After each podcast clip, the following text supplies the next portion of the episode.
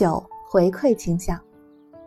人们早就发现，和猿类、猴类、狗类和其他许多认知能力较为低下的动物相同，人类身上也有以德报德、以牙还牙的极端倾向。这种倾向明显能够促进有利于成员利益的团体合作。从这些方面来讲，它跟许多社会性动物的基因程序很相似。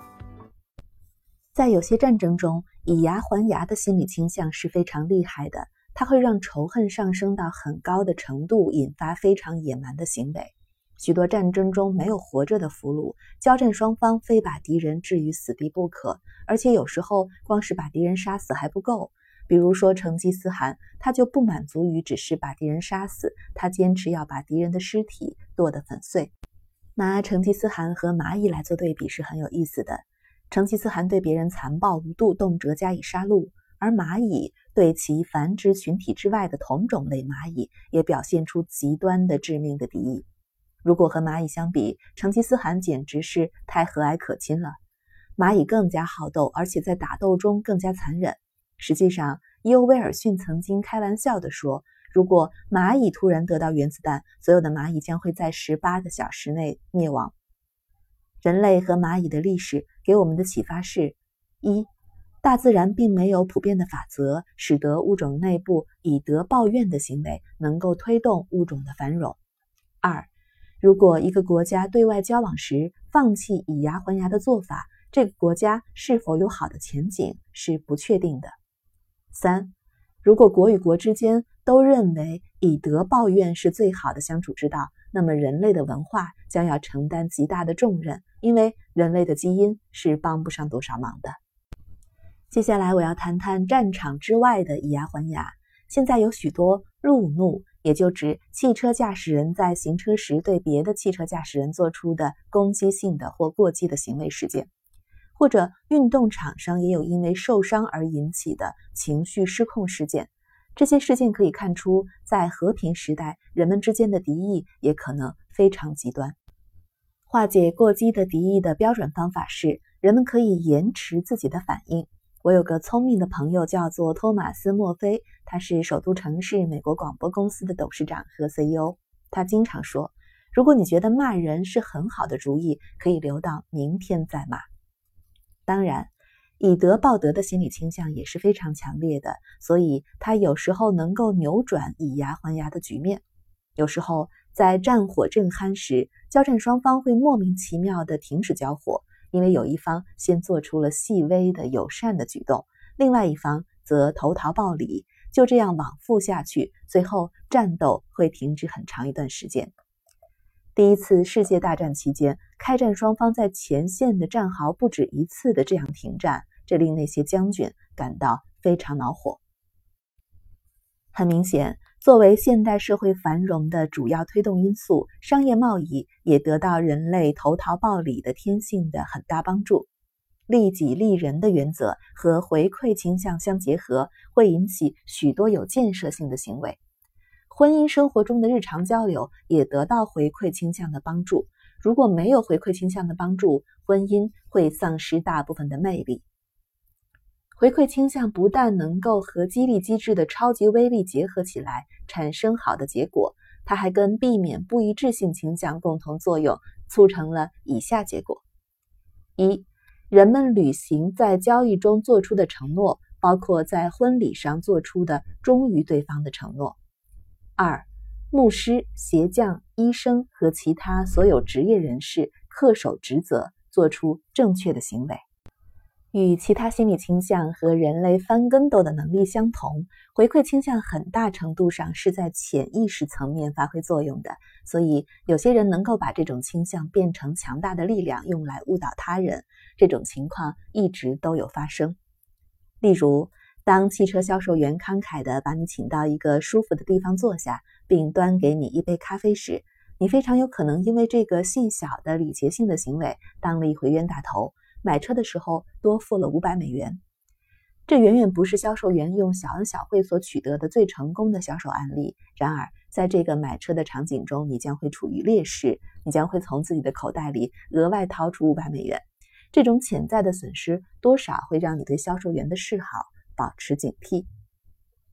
但假如你是采购员，花的钱来自别人，比如说是某个有钱的雇主，那么你就不太会因为要额外付钱而反感销售员的小恩小惠，因为多付出的成本是别人的。在这样的情况下，销售员通常能够将他的优势最大化，尤其是当采购方是政府的时候。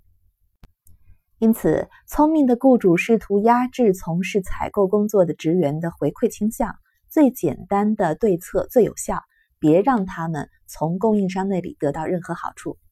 山姆·沃尔顿赞同这种彻底禁止的思想，他不允许采购员从供应商那里接受任何东西，哪怕是一个热狗也不行。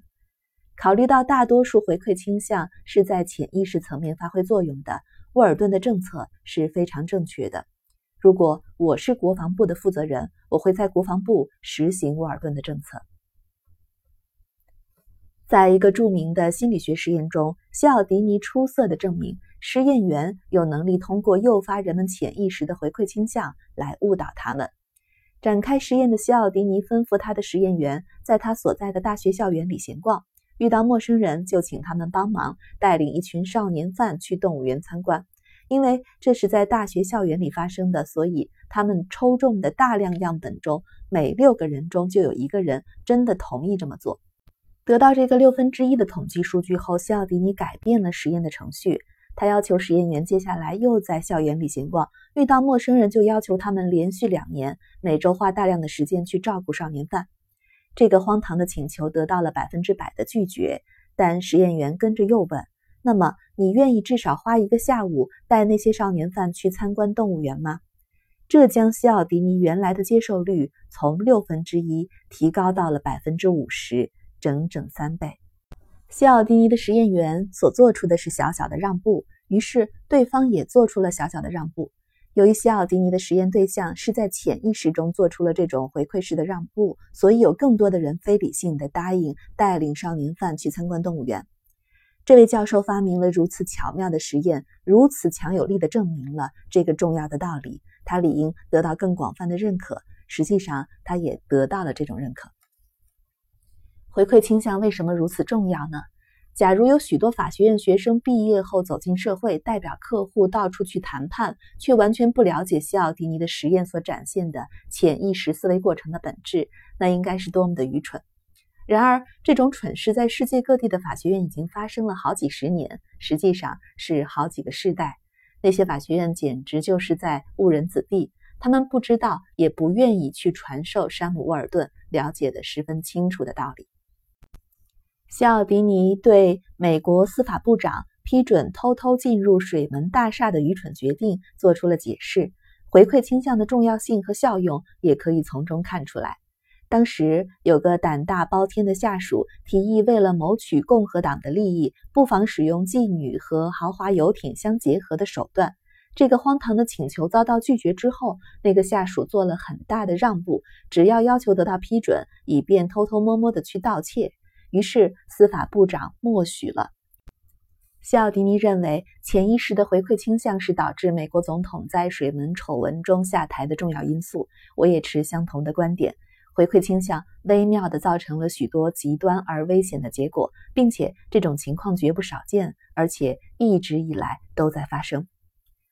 人类对回馈倾向的认识，在被付诸实践数千年之后，已经在宗教领域干了许多令人毛骨悚然的坏事。特别是令人发指的例子来自腓尼基人和阿兹台克人，他们会在宗教仪式上将活人杀死，作为牺牲品供给他们的神灵。我们不应该忘记，在布基战争中，文明的罗马人由于担心战败，重操了几次杀人献祭的旧业。从另外一方面来说，人们基于回馈心理，认为只要行为端正，就能从上帝那里得到帮助。这种观念可能一直以来都是非常具有建设性的。总的来说，我认为无论在宗教之内还是宗教之外，回馈倾向给人类带来的贡献，远远比它造成的破坏要多。就利用心理倾向来抵消或防止其他一种或多种心理倾向引起的糟糕后果而言，比如说，就利用心理干预来终止化学药物依赖、戒酒或戒毒而言，回馈倾向往往能够起到很大的帮助作用。人类生活中最美好的部分，也许就是情感关系。情感关系中的双方更感兴趣的是如何取悦对方，而非如何被取悦。在回馈倾向的作用下，这样的情况并不算罕见。在结束离开回馈倾向的讨论之前，我们最后要讨论的是人类普遍受到的负罪感折磨的现象。如果说负罪感有其进化基础的话，我相信最有可能引起负罪感的因素是回馈倾向和奖励超级反应倾向之间的精神冲突。奖励超级反应倾向是一种推动人们百分之百去享受好东西的心理倾向，当然。人类的文化通常极大地促使这种天生的倾向受到负罪感的折磨。具体说来，宗教文化通常给人们提出一些很难做到的道德要求和奉献要求。我家附近住着一位很有个人魅力的爱尔兰天主教父，他经常说，负罪感可能是那些犹太人发明的，但我们天主教徒完善了它。如果你们像我和这位神父一样，都认为负罪感总体上是利多于弊的，那么你们就会和我一样对回馈倾向存有感激之心，无论你们觉得负罪感是多么的令人不愉快。